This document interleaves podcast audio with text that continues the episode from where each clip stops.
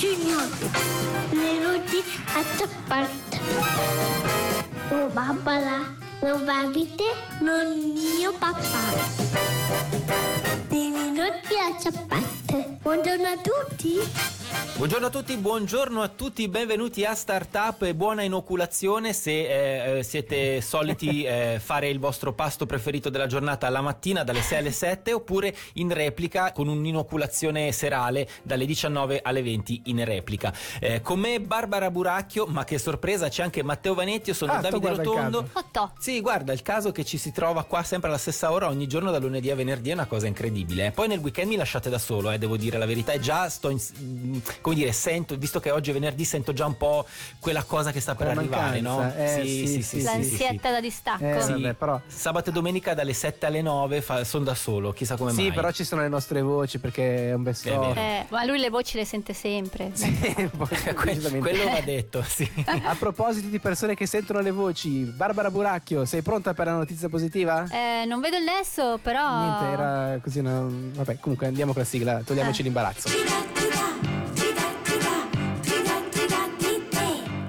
Allora, la notizia di oggi è quasi più una curiosità, ma è molto divertente, allora volevo Mhm. condividerla con voi. Si parla di gatti, visto che siamo sempre un po' divisi tra gattari e amanti dei cani. Eh sì. Oggi do spazio ai gatti, vedi come sono diplomatica. Oh, che bello. C'è un uomo di Londra che ha vissuto un'esperienza molto divertente perché lui ha un gatto, ce l'ha da diversi anni, lui lavora da casa quindi di giorno segue un po' l'attività del suo gatto, vede che sta spesso a casa con lui, si fa coccolare, tutto bene, tutto normale, fino a quando il suo vicino di casa non decide di traslocare e allora cosa fa? Pubblica le foto, un annuncio del suo appartamento per cercare un nuovo subentrante e nelle foto che questo vicino pubblica che cosa vede? E vede il suo gatto lì no? bel bello che dorme sul letto del vicino, che è nel salotto, insomma nelle varie foto c'è sempre questo mai? gatto, no? Ma quindi non lo accudiva poi così bene, visto che andava sempre No, da vicino. in realtà lui scopre che questo gatto ha proprio una doppia vita perché il giorno sta da lui, ma la notte, mentre lui dorme, Eh. il gatto va di là, Ah, va dal vicino, capito, è una doppia sì, vita sì, che sì. il vicino tra l'altro è convinto che quel gatto lì sia suo perché è sempre là da lui di notte, capito? Ah, sì, sì, c'era la prima volta diciamo. che sento Sì, ste sì, storie dei infatti, gatti che fanno un po' così, eh? Eh sì, difatti poi lui ha pubblicato la foto sui social, ha raccontato la storia e tantissime persone hanno condiviso che anche per loro è stato così, quindi i gatti, eh, buoni, buoni, fedeli, fedeli fino a un certo punto perché Ma, ma, ma. vanno poi Eh, da certo. chi li dà da mangiare, li fa Sì, le coccole. Sì, sì, sì, sì. Quindi la notizia positiva è che bisogna tenere i gatti in gabbia, così co- come gli uccelli praticamente. Bravo, era proprio lì che Sì, volevo arrivare, non no, dargli direi libertà no. perché sennò poi loro esagerano e... Eh, Si trovano l'amante. Ti Sì, sì, tradiscono, sì, sì. certo, Eh, sì. certo.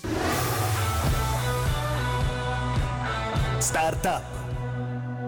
State ascoltando Startup su Radio Ticino dalle 6 alle 7 di mattina o dalle 19 alle 20 in replica, un programma che quotidianamente vi viene inoculato gratuitamente. Eh sì, il termine inoculato non è decisamente casuale perché torniamo al 14 maggio del 1796, facciamo un balzo di 225 anni e troviamo Edward Jenner che sperimenta in questa data il primo vaccino. Lui è il padre dell'immunologia. Infatti tra la fine del 700 e l'inizio dell'Ottocento il vaiolo ebbe in Europa un incremento allarmante. Ai tempi di Jenner il vaiolo uccideva circa il 10% della popolazione con un numero che saliva fino al 20% nelle città dove l'infezione si diffondeva più facilmente. Tra i malati una persona su sei moriva, era davvero una piaga. Prima della trovata di Jenner il tentativo di sconfiggere la malattia era quello applicato tramite la variolazione che prendeva il nome scientifico del virus del vaiolo, cioè si trattava di infettare deliberatamente qualcuno in circostanze controllate, questo per creare immunità. Termini che ora per noi sono molto chiari e, e conosciuti. Nel Certo, però senza 1700 microchip. però senza microchip, giusto? Però nel 1722 si cominciò a riconoscere l'inefficienza e spesso la pericolosità di questo metodo. Jenner notò che gli allevatori di bovini però non si ammalavano, le mungitrici in particolare erano generalmente immuni al vaiolo E quindi la prima vaccinazione con un nuovo metodo avvenne il 14 maggio del 1796 ad un bambino di 8 anni, James Phillips, il figlio del giardiniere di Edward. Quest'ultimo applicò sul ragazzino del pus estratto dalle vesciche vaiolose di una certa Sara Nelmes, che era una mungitrice che aveva contratto il morbo da una mucca. Sappiamo che è il nome della mucca. Non so se vi interessa Mm, beh, nel racconto, certo. ma si chiamava Blossom. Perché non è una roba che si trova in giro, ok. ok? L'inoculazione avvenne su entrambe le braccia, cosa che non è comune solitamente. Dopo un poco di febbre, il medico cercò di far di nuovo contrarre il vaiolo al bambino per capire se l'esperimento era andato bene. Il piccolo non ebbe più il vaiolo in tutta la sua vita e da quel momento la medicina aveva fatto davvero un passo da gigante, anche se la comunità scientifica al momento era diffidente da questa scelta. Però in breve tempo vennero vaccinate in Europa più di 100.000 persone e da allora è iniziata una lunga strada che ha portato al 9 dicembre del 1979 a dichiarare il vaiolo umano definitivamente sradicato. E oggi vi ho raccontato la storia della prima vaccinazione. Startup. E questa è Startup, caro pubblico, e sapete che in questa trasmissione amiamo parlare di film, soprattutto se sono dei film che hanno anche uno scopo educativo, Giusto, che è sempre giusto. molto interessante. Vero. Ci sono quelle pellicole che fanno eh, passare il messaggio sbagliato, no? Una cosa negativa viene giustificata addirittura fatta passare per quella giusta Vero. o legittima. Però la storia non dà il giusto riconoscimento alle storie cinematografiche che invece hanno un'influenza positiva sullo spettatore e addirittura aiutano a trovare una certa ispirazione nella vita.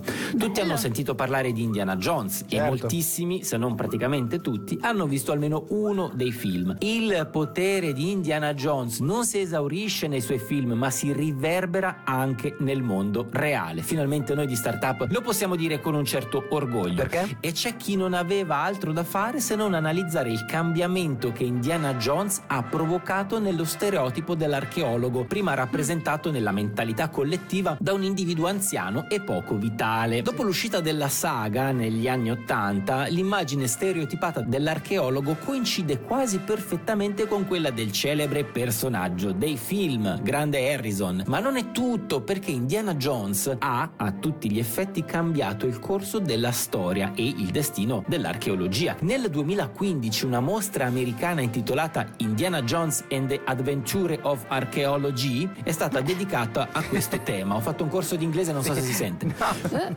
Davvero Ah, no, preciso, vabbè. perfetto. In quell'occasione l'archeologo Fried Hiebert del National Geographic, che tra l'altro è un nostro...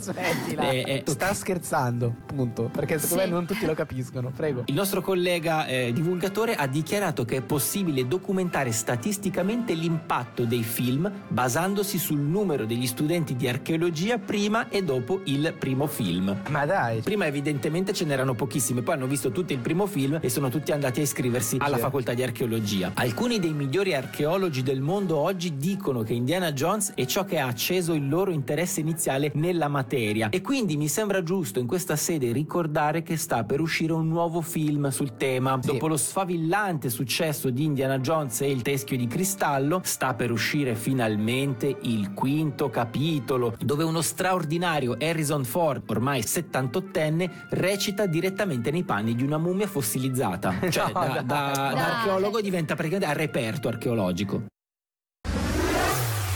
Startup.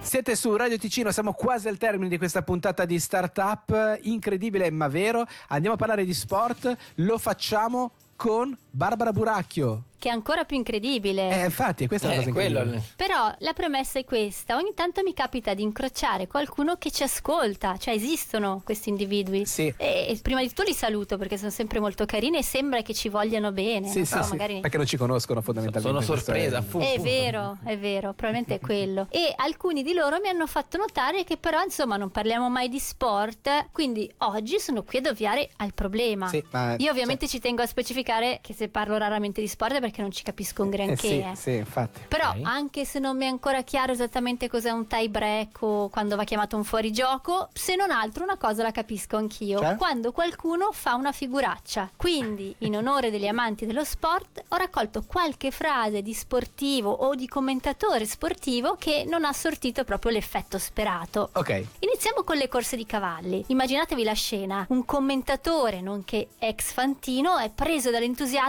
per l'esemplare che sta vincendo la gara e afferma: Questo è davvero un bel cavallo. Una volta ho cavalcato sua madre. Ah, sì, sì, sì, sì, Allora- non è che suona bene. Eh, Cioè, il senso è chiaro, eh, cioè è anche giusto, però suona comunque un po' strano. No, no, non è il massimo, non è il massimo. Sì, bisogna sempre fare attenzione. Poi abbiamo una spiegazione di Yogi Berra sul baseball. Sai quelle cose chiare e concise che in poche parole dicono tutto? Sì. Ecco, lui infatti ha spiegato: il baseball è per il 90% mentale, l'altra metà è fisica. ok, vabbè, con la beh, matematica certo. uno magari non era proprio. eh, E poi c'è quel 2% di matematica Sì. che certo.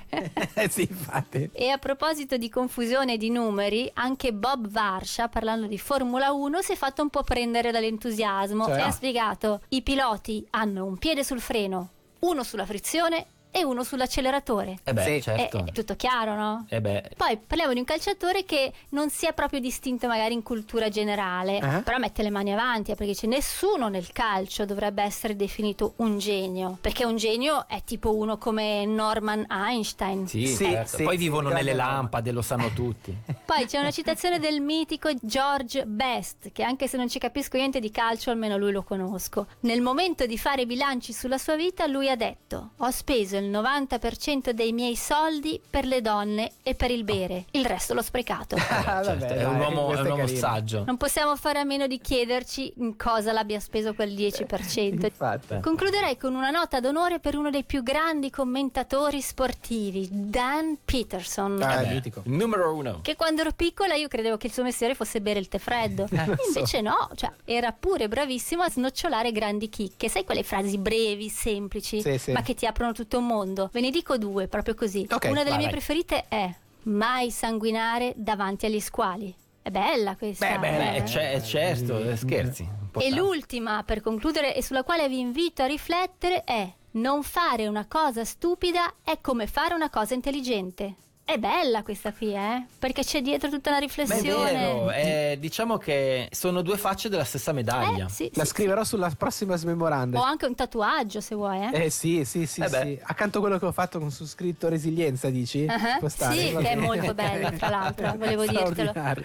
Va bene, così andiamo a chiudere facendoci volere del bene questa puntata di Startup. Grazie mille a Barbara, grazie mille a Davide, grazie a tutti voi all'ascolto. Grazie mille Matteo Vanetti. Ora vi lasciamo in buone mani con l'informazione della nostra redazione e poi al rafting. Buona giornata. Ciao! Startup.